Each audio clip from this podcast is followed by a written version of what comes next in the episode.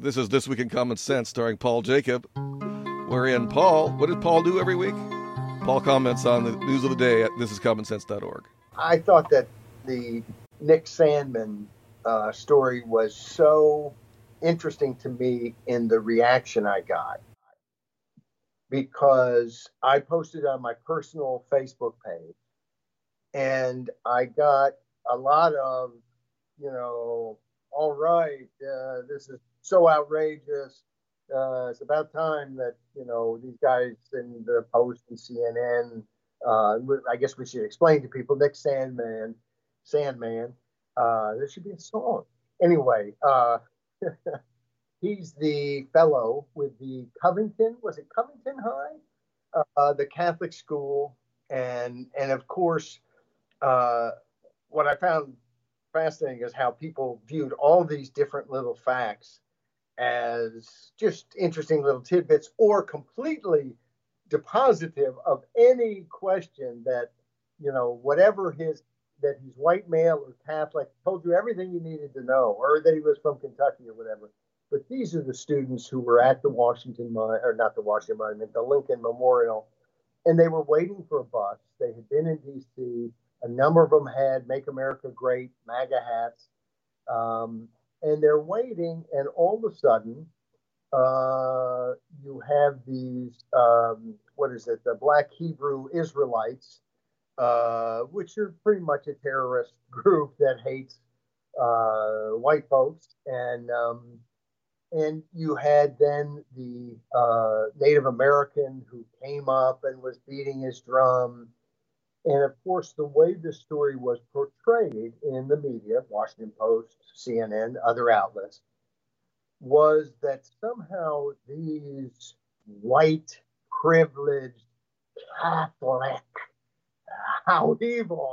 I'm not Catholic. I was raised Catholic or reared Catholic and chose a different way. But I've got no hatred for Catholicism. I disagree or agree with different parts and pieces. But it just is amazing the kind of vitriol that comes from some of this. Anyway, but there were people who were just these young people were being disrespectful because he was smirking at this Indian, or I shouldn't say Indian. I'm now I'll be arrested before the podcast is over. But I might as well go ahead for as long as I can. But this Native American man who is, I think, a veteran, and that was played up in the piece. And then I think there was some question about whether he was really a veteran and so on. But anyway, you slice it. He's a Native American. He's good. They're white high school students at a religious school. They're automatically bad. That's kind of how you would expect the mainstream media to portray it. And it's when I say it, it just seems so bizarre and so wrong. But that's, I think, how, if another story like this comes out, how I'd expect them to play it. And of course, it turned out that they weren't causing trouble, these young Catholic school kids, young Catholic school kids in trouble. Anyway, they were not causing any trouble. They held their ground. They did nothing outrageous or obnoxious. They had been accosted and yelled at with vicious, dirty slurs by the Black Hebrew Israelites. And they had this person banging a drum, right, who came right up into them doing it. But it turned out they didn't do anything wrong, and yet the media across the board, the initial coverage of it was that they were the aggressors and that they were somehow putting these other people down. And I know you've got something to say, Tim, so but the last thing is, if this was all a big mistake, if the Washington Post and CNN, both of whom have now settled with Nick Sandman, if it was all just that we thought this and we covered it wrong and we made a mistake, one, they could have apologized for the mistake. Two, they wouldn't have much of a case in court against them because anybody can make a mistake. What they're really charging here is that they had every reason to know the real facts, or at least to look at the footage that was right there and out there for anybody to see, and that they purposely took what they knew and pushed it aside and decided to cover it the way they wanted it to be. I should mention that this is the Monday piece that you wrote. It's Democracy Thrives in an Out-of-Court Settlement, right? And right. I think that the real reason they freaked out, the media freaked out and conspired against Sandman and his friends, was that they were wearing MAGA hats. And that's something you didn't mention. And that really is important for the story, because I don't think this would have been an issue if it weren't for the MAGA hats. I just don't think it would have been. And then Mr. Phillips, the Indian, he basically slandered them. He lied about them and told a false story several times on the news when interviewed. And they did no fact-checking about that either. So well, that is right. And I did actually mention just briefly that they were wearing MAGA. Oh, did you? Okay. But I did not mention, and thank goodness you caught it, that really was the, I mean, again, everyone knows that was the driving factor that caused them to report this story the way they did. And, you know, it's interesting, again, that we live in a world in which if you say anything nice about the President of the United States, if you like the President of the United States, you are considered some sort of evil, vicious, terrible, rotten person by major media outlets in our country. I mean, that's just, it's kind of an interesting world we've come to live in. And so I think the other aspect of this, which is interesting, is that they just immediately made Mr. Phillips a super wonderful person. And, you know, maybe he's not such a bad guy. He might be a wonderful person in all kinds of ways. But they didn't seem to look into anything about him. He just automatically, because he was Native American and because he was on the other side, juxtaposed with people wearing MAGA hats, he was a wonderful guy. And, you know, he did, the way he told the story turns out to be either purposely misleading, that's a nice way to say it, or he was disconnected from the reality that was going on. Because he was very forgiving of the students during one interview that I remember seeing, but he was forgiving of them for what? He acted as if kind of they came on. And I wondered, because of the way he was talking, if the reporter who was talking to him had not, in essence, encouraged him or asked, were those kids outrageously rude or mean, or, you know, in other words, he was, it had the feel that they were urging him to say negative things. And again, I didn't get the prior question to his statement, so I'm surmising that. But anyway, it's great that there was this judgment against the Washington Post, or not judgment, I should take that back, this settlement. I don't think they would have settled. They thought they were going to win hands down in court. And these cases, I was discussing this with someone who has Trump derangement syndrome and who, you know, hates Nick Sandman, I think, because he wore a MAGA hat and so on and so on. And the view was, well, this doesn't really tell us anything because, you know, that they settled, big deal. But I pointed out, oh, wait a second. These are not cases that people are winning very often.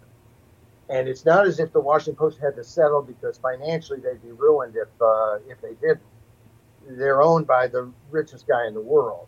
So they had every ability to fight this case. And I think the fact that they settled when these sorts of cases almost never win says a whole heck of a lot. And it says a whole heck of a lot about our media.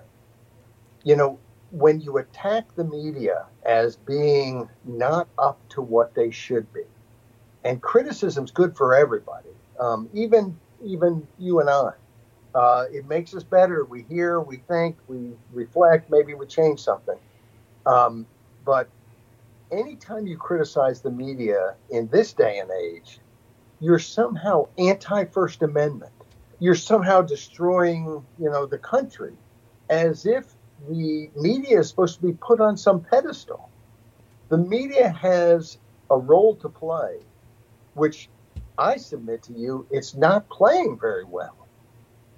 They want to be the fourth estate, the watchdog of the government, and frankly, they're not a very good watchdog. That's the problem I have with the media. Now, they're up in arms and ready to go to investigate and do battle and criticize and deconstruct anything Mr. Trump does. And good for them. That's sort of how they ought to be. Maybe pull it back just a little bit. But that's sort of how they ought to be with every president. And I think one of the things that's just, you know, whiplash here is that they were fluffing President Obama's pillows.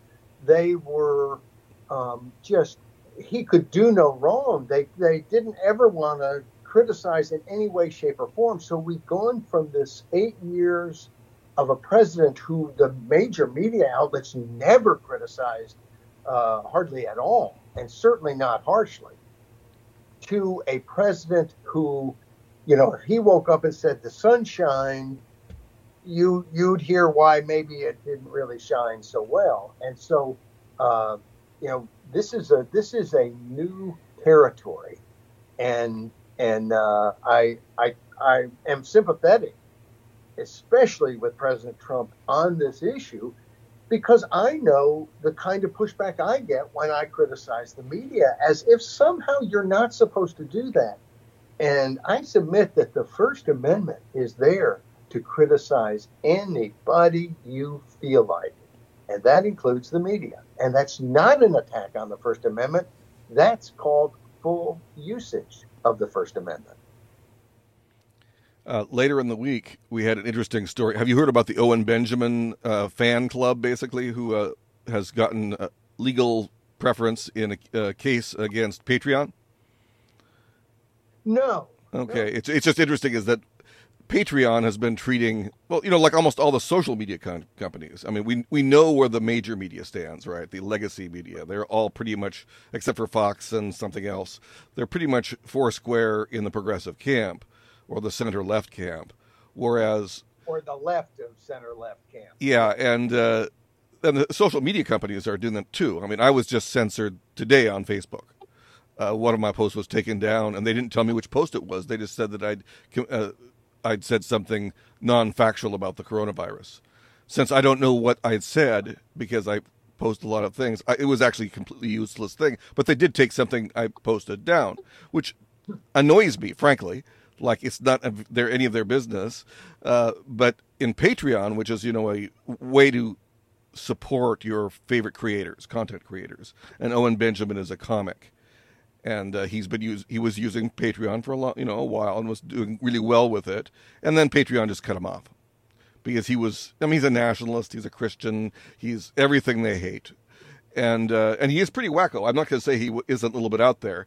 I like him I think he's funny, but I also think he's a wonderful nut, and maybe half the time right.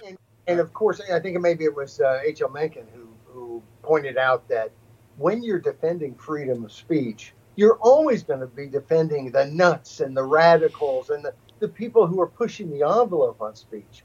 But if you can't protect them, and you can only protect the people who only say things that, you know, that the powers that be like, you don't have freedom of speech. And so this week, there's many cases against Patreon from the fans who were no longer able to support their hero, Owen Benjamin. Big Bear, is that what they call him? Anyway, and they had a huge win this week. The Patreon is required to pay out arbitration costs, and it's moving ahead in the courts in a way that looks like Patreon and these other companies are going to be taken down maybe at least a few pegs, because of their breaches of their own terms of service. And so this is a week this actually has more than one story that we're in major media that's very leftist is being found out that being partisan isn't necessarily going to get them very far. Well, because they do make certain, you know, they have certain policies, and they have to stand by those. And it makes me think we haven't written about it. You know, the name's not going to come to mind right off, but the fellow at Fordham University who had a picture taken with a rifle that he owns legally. He's a U.S. citizen who he and his folks came here from China. He does not like the CCP. And he, on the anniversary of the Tiananmen Square massacre, he took a picture with that and said, you can own this in America, and, you know, you can't in China, and it's one reason why they're not free. And he also had a picture of a black, I think, police lieutenant or captain or something who was killed in New York City. And now neither of those, you know, strike me as anything terrible, anything threatening, but he is being threatened with being ousted from the university. He is already not allowed to go back on campus. He'll have to finish his degree without stepping foot on the campus because he is so dangerous. And yet one of the things, FIRE, what is that? The Foundation for Individual Rights in Education, I think. Anyway, great group, does a lot of these cases. And one of the things they pointed out when they wrote the letter to the university was, you say in your stuff that you send students that they have freedom of speech to say and communicate and express themselves as they wish. You can't do that. Take their money and then say, oh, no, we're not going to do that. But it's interesting on the social media companies. And I'm no expert in this. I'm not even really very knowledgeable. I wish I was a lot more. But they have certain antitrust exemptions and certain rules that have been written by the Congress. So we have this spectacle of the Congress pulling these social media CEOs before them, you know, their little star chamber, and they're going to talk to them, and boy, you better get a handle on these things people are saying that are outrageous. And in essence, they're giving them this power, and then they're yanking that chain to say, you use this power to shut down the speech that we don't like that might be critical of us, because we're the United States of America, and we love freedom. And so we need a government that controls these social media companies that then controls you so you can't say anything. That's freedom. Maybe not. Anyway, but that's literally what is going on. And to me, it's obnoxious. If Congress had nothing to do with creating these social media behemoths, it would be obnoxious for them to be pulling them before congressional committees and browbeating them and trying to control what they do with their private businesses. But to have this charade where they pretend to be these tough guys, because some Americans for some terrible thought process think that it's good for the government to try to browbeat people into only saying what is true according to the government. So, you know, to me, these sorts of, you know, Congress being the tough guy, when Congress is hapless, it's bad enough. But when Congress is, you know, on steroids and the tough guy, it's usually even a lot worse. And so we don't want them doing this with the social media companies, but we do want them making certain that they don't have laws empowering people in ways that are just for them and not for everybody else. And I think a lot of it goes to the fact that if Facebook and these other companies are policing the speech on their sites, they are no longer, and I'm going to forget what the term is for it, but they are no longer a platform that is simply allowing people to post.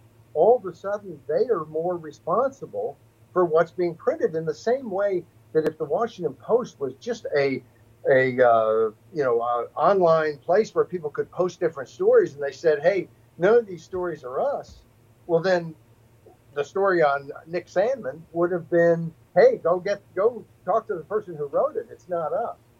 But it is them, because they're the ones who are editing and controlling and deciding what goes into Washington Post.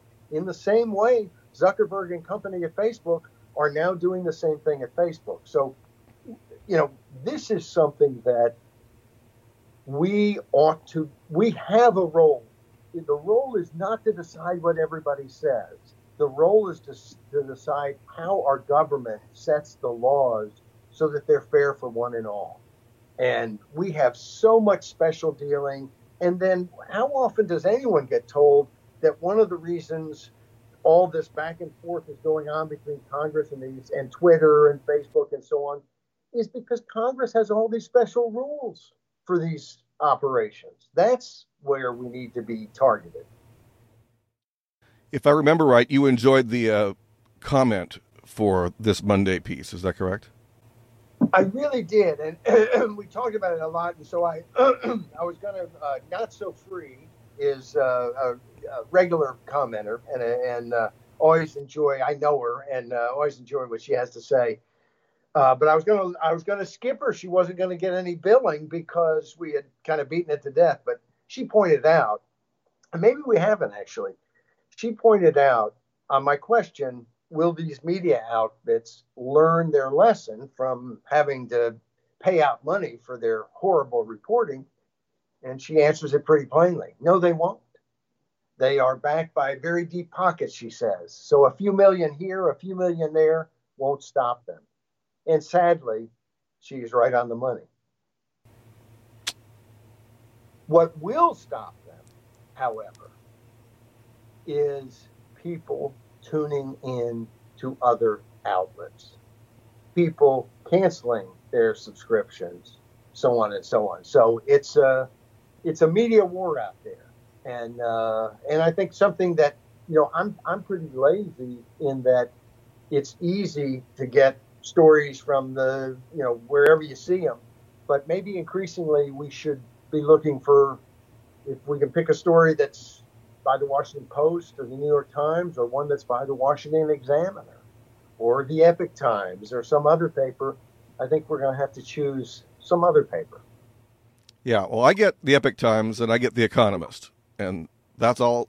That's the only paid-for stuff coming in the mail, as far as I can tell here, other than a whiskey magazine, but that probably doesn't count.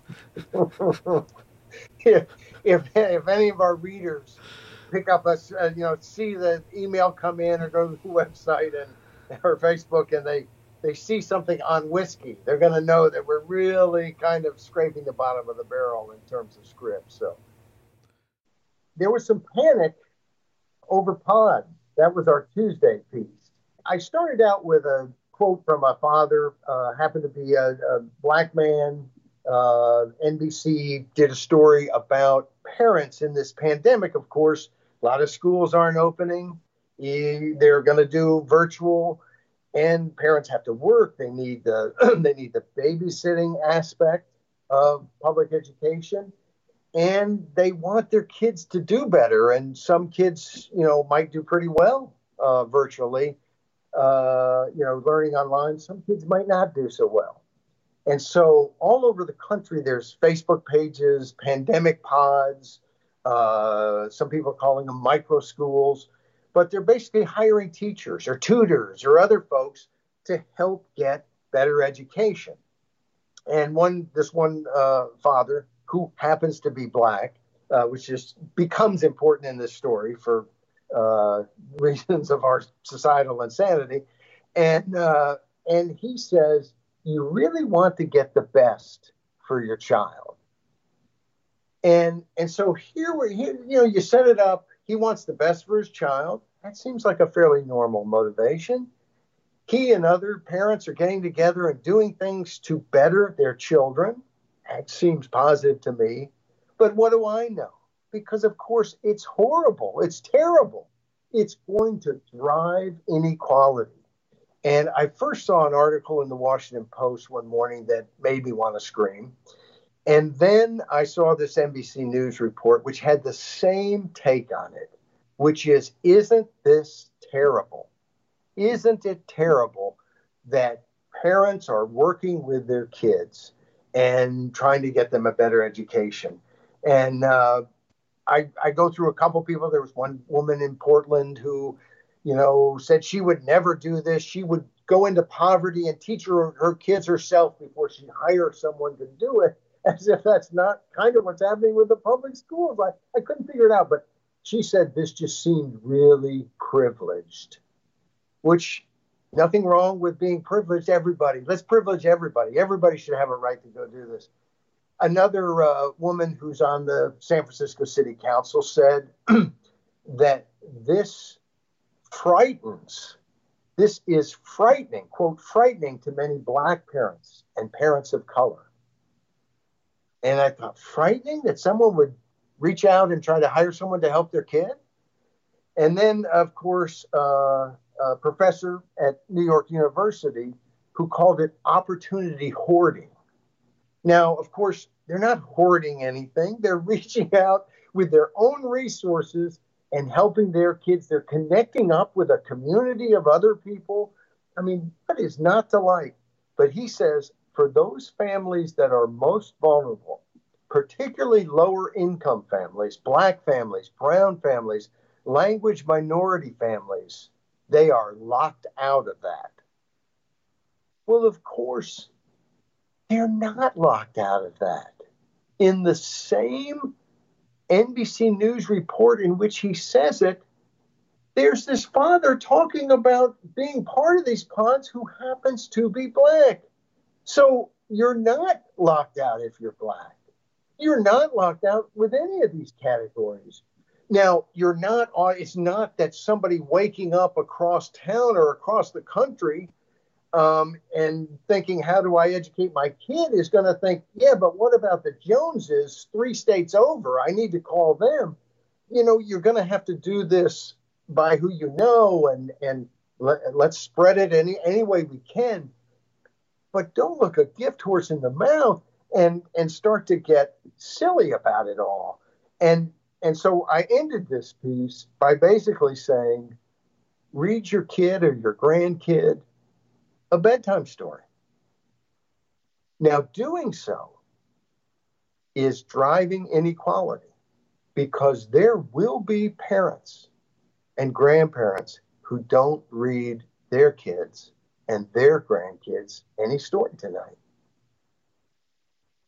So what do you do? Do you not read yours one? Or do you just throw caution to the wind and try to make your kid or your grandkid a little happier, a little better educated?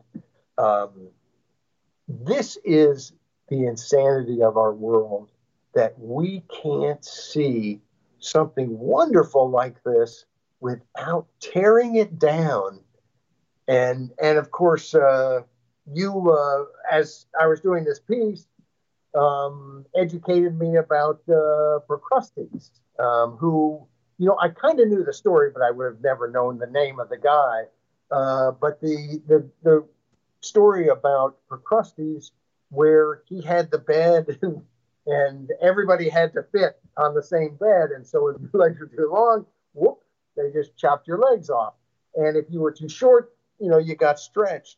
And basically, equality without any common sense is not a good thing. These gaps, they talk about, oh, you're the income inequality gap. Well, look, if tomorrow you win the lottery, you know, does that hurt me in any way? No, it doesn't, but it's going to create a heck of a gap. In fact, I may be calling you trying to borrow money, but it's going to create a heck of a gap between us. What's the problem there? Don't focus on the gaps. Focus on helping people get better at whatever it is, not at being equal at whatever it is. Yeah, this is one of my pet peeves, is this kind of egalitarianism, the idea that there can be no forward advance if it's not equal advance. And what we know about advance is that it's never equal.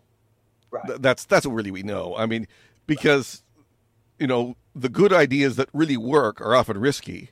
So lots of people try things and they don't work, right? So the idea that we can figure out what the advance is going to be and then make sure everybody has it and can't do it until they all have it, none of that makes any sense whatsoever if you know anything about the real world.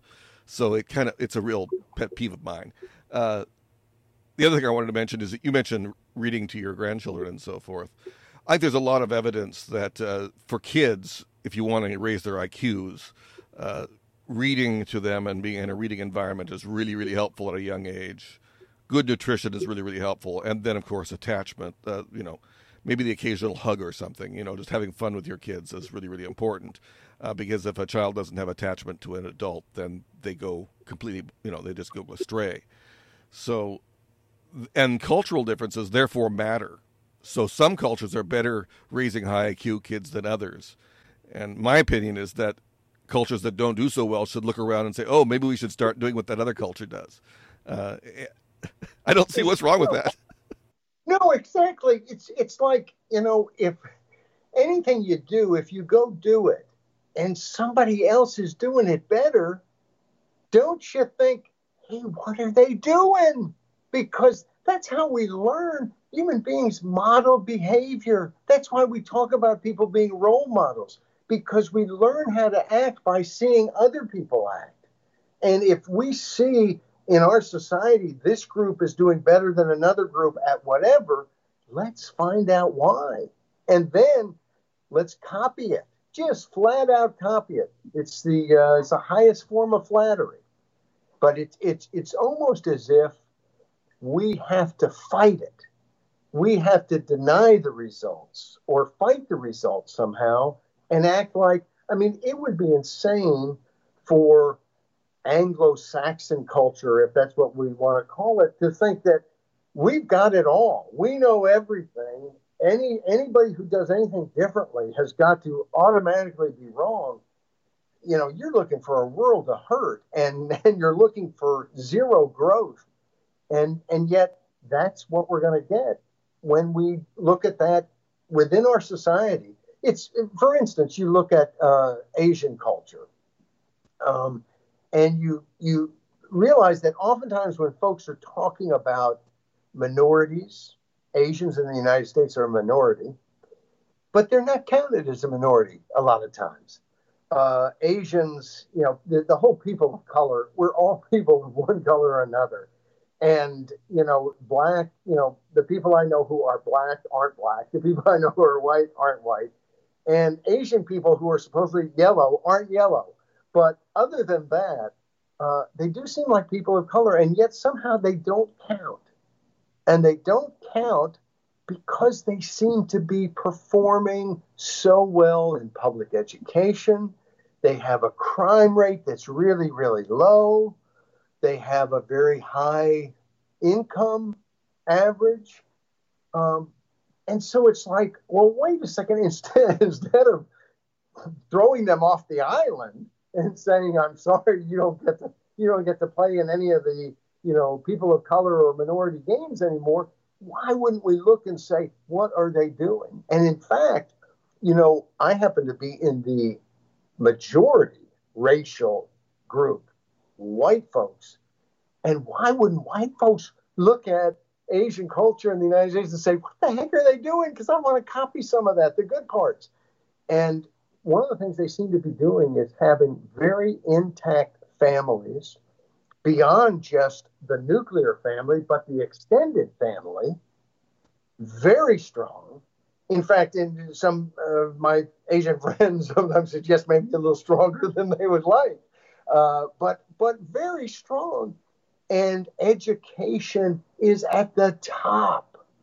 And so, that's not a big surprise. Any culture can say, you know what, I think we really need to pay attention to maintaining our family bonds and building strong families and teaching our kids how important that is.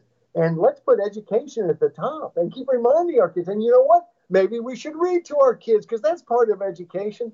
This is not rocket science. And in fact, interestingly enough, I don't know if anyone will remember this, but Joe Biden in one of the debates was asked about what you do. And he gave the completely convoluted answer about what you make sure the record player's on at night or so on and so on. Now, we had these great, and I'm going to go ahead and give him a plug, we had these great CDs, Jim Weiss CDs, and he does these CDs about Greek myths.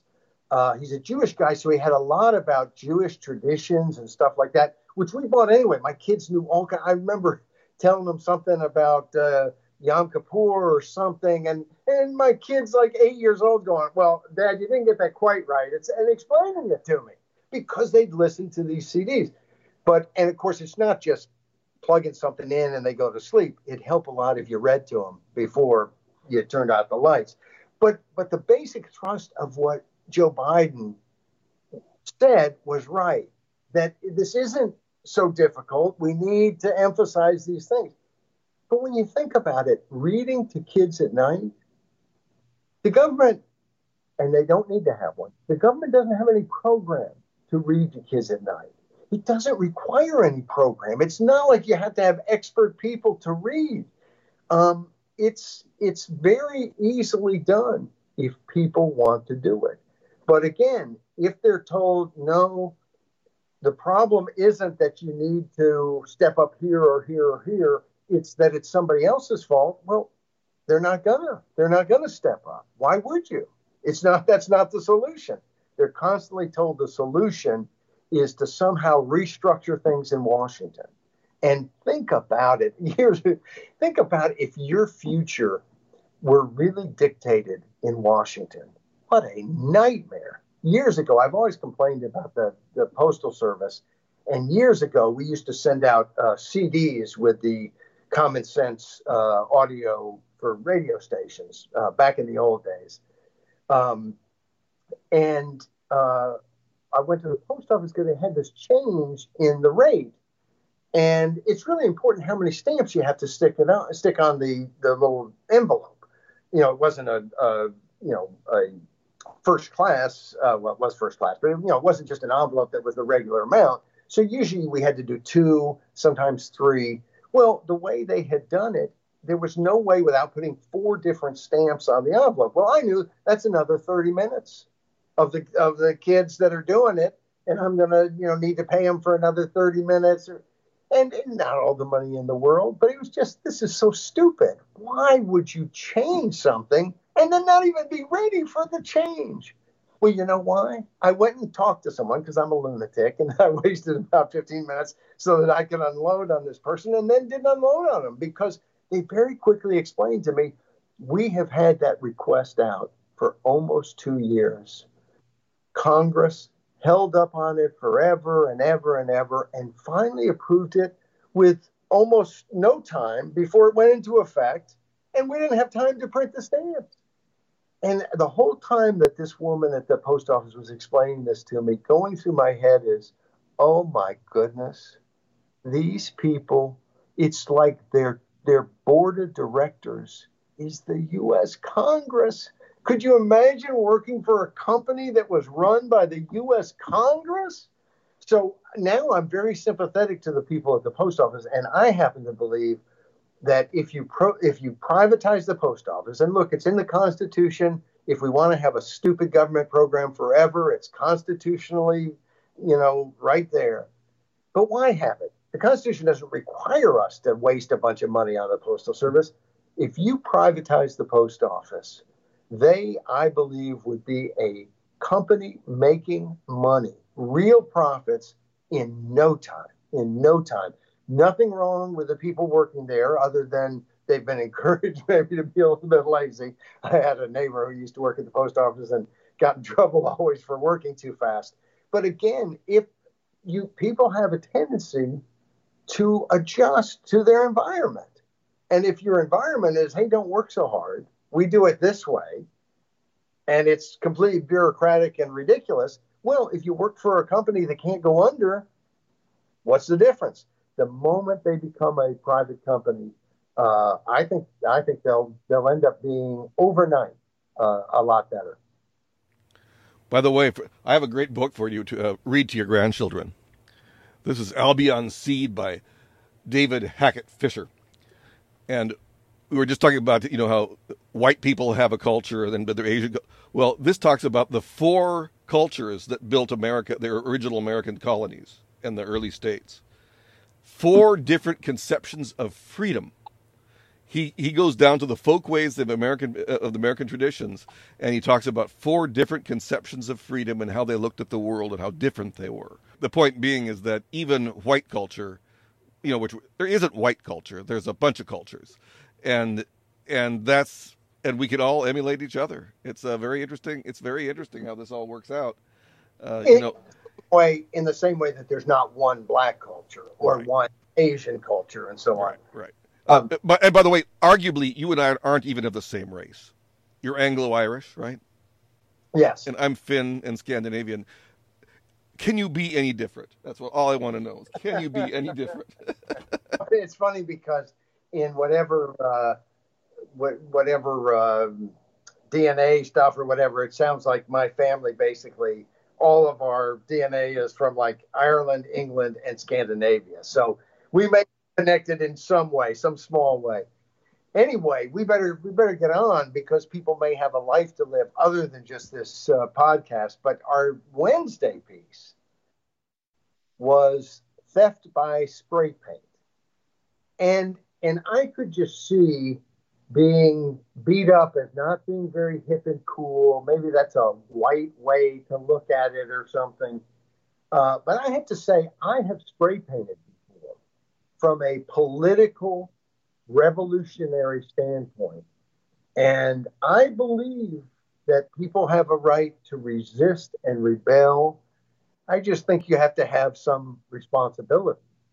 And when you live in a society in which there are ways to change what you don't like, it seems to me that you have some duty to do that as opposed to destroy somebody else's property. And we've done 2-3 different scripts where we've kind of touched on this debate between, protesters and but they're violent. Well, these are two separate groups of people. And frankly, the protesters have some responsibility to not provide cover for Antifa or other violent hoodlums. But there's no, that we as Americans, we don't have to pick and choose we're against outrageous violations of people's rights. Therefore, it's okay to violate other people's rights and destroy their stuff who had nothing to do with it. In other words, if I step on your foot, you don't get to go next door and punch Joe in the mouth. That would not be okay. And the truth is, you ought not punch me in the mouth. I just stepped on your foot. Say, hey, get off my foot, and try not to step on it again. And maybe write some rules to keep people like me, if we step on your foot too much, from doing it again. And what drives me so crazy about where we are now is that, one, we have media, unless you watch Fox News or the Daily Caller or Daily Wire or some of these different conservative outlets, you're not going to hear anything about people being roughed up and different. Somebody was knifed the other day. It's not in I believe it was Portland. But it's not going to be front page news in most of our newspapers or on the network newscasts.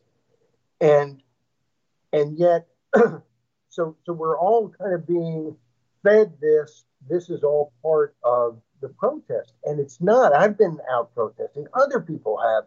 These, as we pointed out numerous times, these criminal justice reforms that are needed are widely supported. And it's only because we happen to live in a country in which our representative democracy doesn't include any real decent representation of us that government hasn't acted on these a long time ago.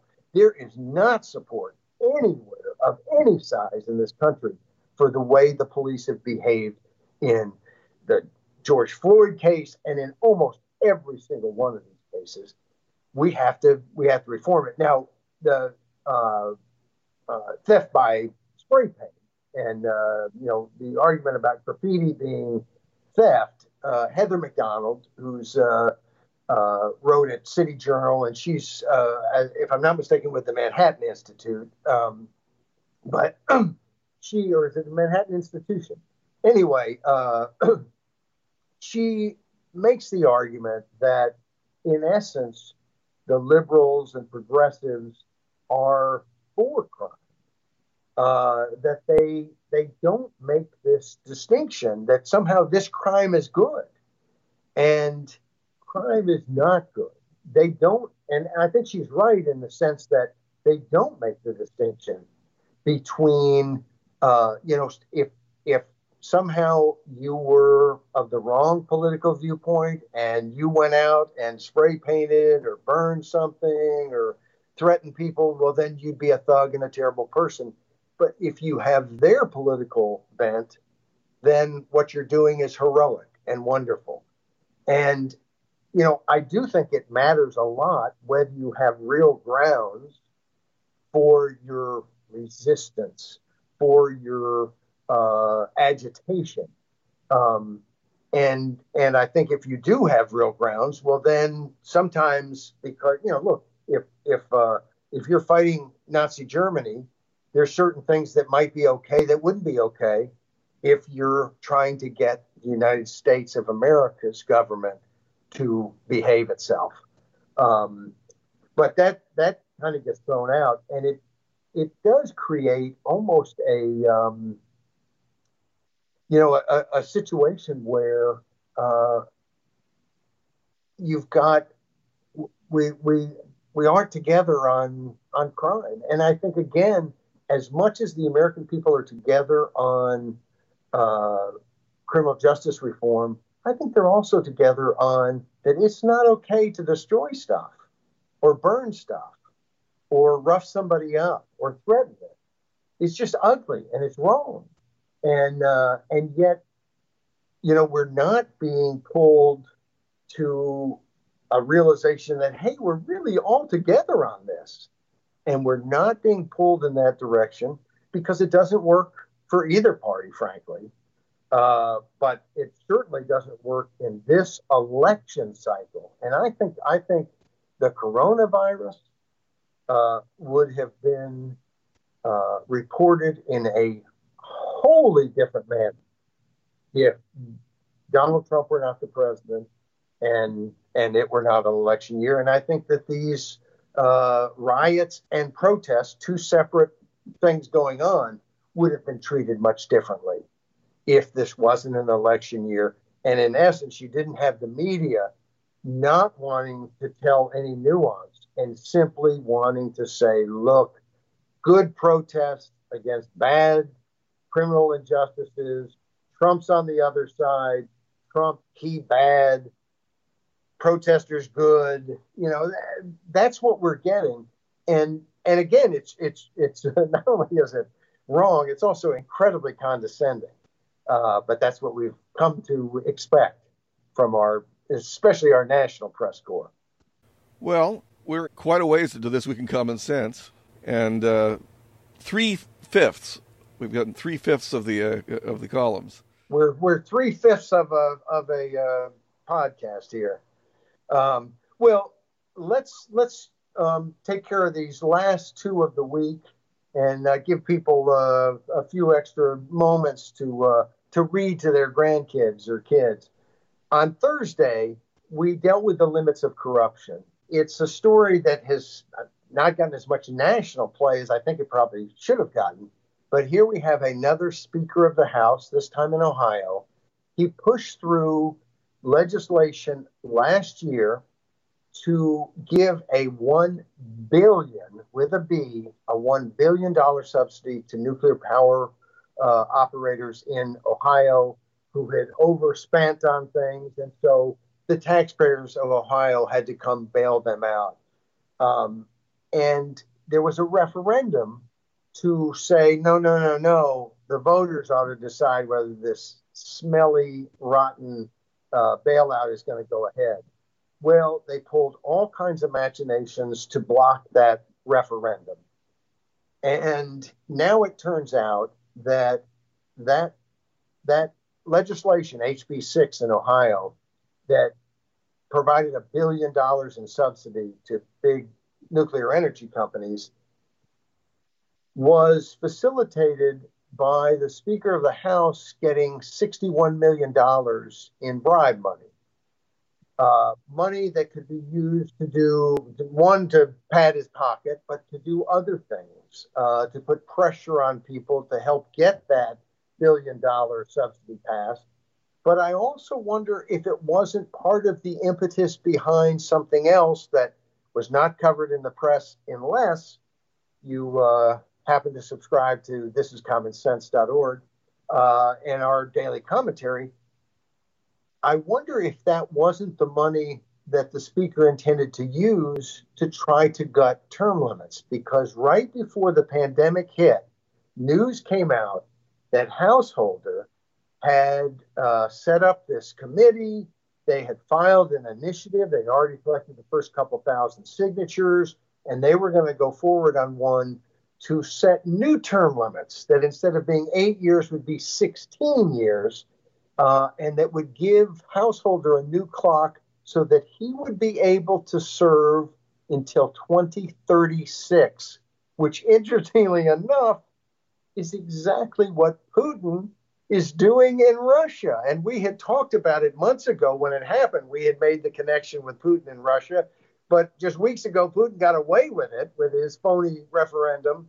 And, of course, Householder, who was arrested by the FBI and is now under a very, very serious felony indictment, is not going to get away with it. And that's very good. And then, of course, Friday, we return to the upside-down world of masks in America. The title was Masking Upside Down. And, you know, we came out, and it's interesting, we've talked a lot about this, you know, outside of Common Sense, just daily talking to each other. And, you know, you were kind of an early, and myself as well, people who thought, you know, a mask might be some protection here.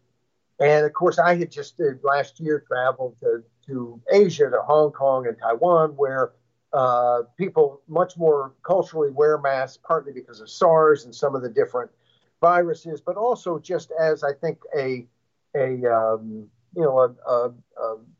good manners to basically, if I'm sick, you know, maybe I just have a common cold, but if I'm sick, rather than breathing, you know, out on everybody, I'm going to wear a mask and protect my neighbor a little bit.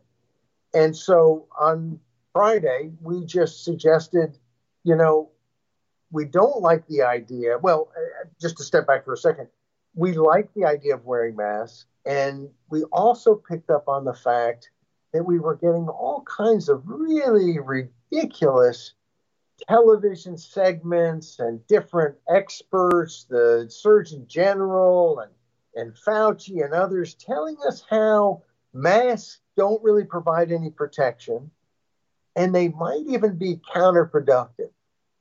And that just got my, you know, my mind kind of moving a little bit, and I thought, that just sounds like bunk. And of course, now it turns out it was bunk, that they lied to us, as we pointed out in a script months ago. They lied to us because they wanted to protect, you know, N95 masks, and they didn't want to run on masks. But of course, by lying to us, they delayed people wearing masks for weeks. Had they instead been honest, then more masks would have been made, and then the whole economy, you know, people would react. They could make money. Other people could get masks. Maybe they wouldn't be N95s, but they'd be something. Anyway, of course, now, not only are there a lot of orders in different states that you must wear a mask, but there's been all this push that there should be a national demand, it wouldn't be a law, a national order that everybody has to wear a mask. And I've thought freedom just works so much better. It's silly to be trying to arrest people and fine people for not wearing masks. You can't police everything. Most people are going to wear masks in public because they're not going to be allowed in stores without it. And those stores, the attorneys that those stores use and the insurance agents, they're going to insist on that. And so I think that you're going to see a very high level of compliance. In fact, the more it is a sign of good manners and a socially important thing to do, the more compliance we'll get. The more it is a government demand and order that has, in many people's minds, mine included, no validity under the rule of law, the less you're going to get compliance.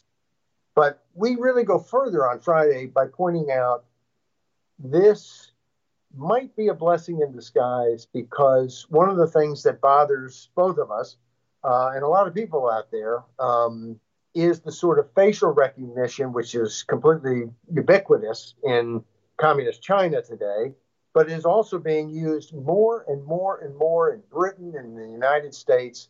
And at least for now, facial recognition doesn't work very well if you have a big mask over your face. So I am encouraging people to embrace mask wearing, if not for your own safety or for the safety of others, just to give the middle finger to Big Brother and facial recognition. Well, that was This Week in Common Sense, starring Paul Jacob. This is for the last week of July 2020. Paul writes a column 5 days a week at thisiscommonsense.org. My name is Timothy Verkula. You can find me at locofoco.net and at workman.com and at workman on social media. That's workman with an I, not an O. And this podcast is available on YouTube and on SoundCloud and by podcatchers such as Apple's, Google's, Pocket Cast, and Stitcher. Come back next weekend. Thank you.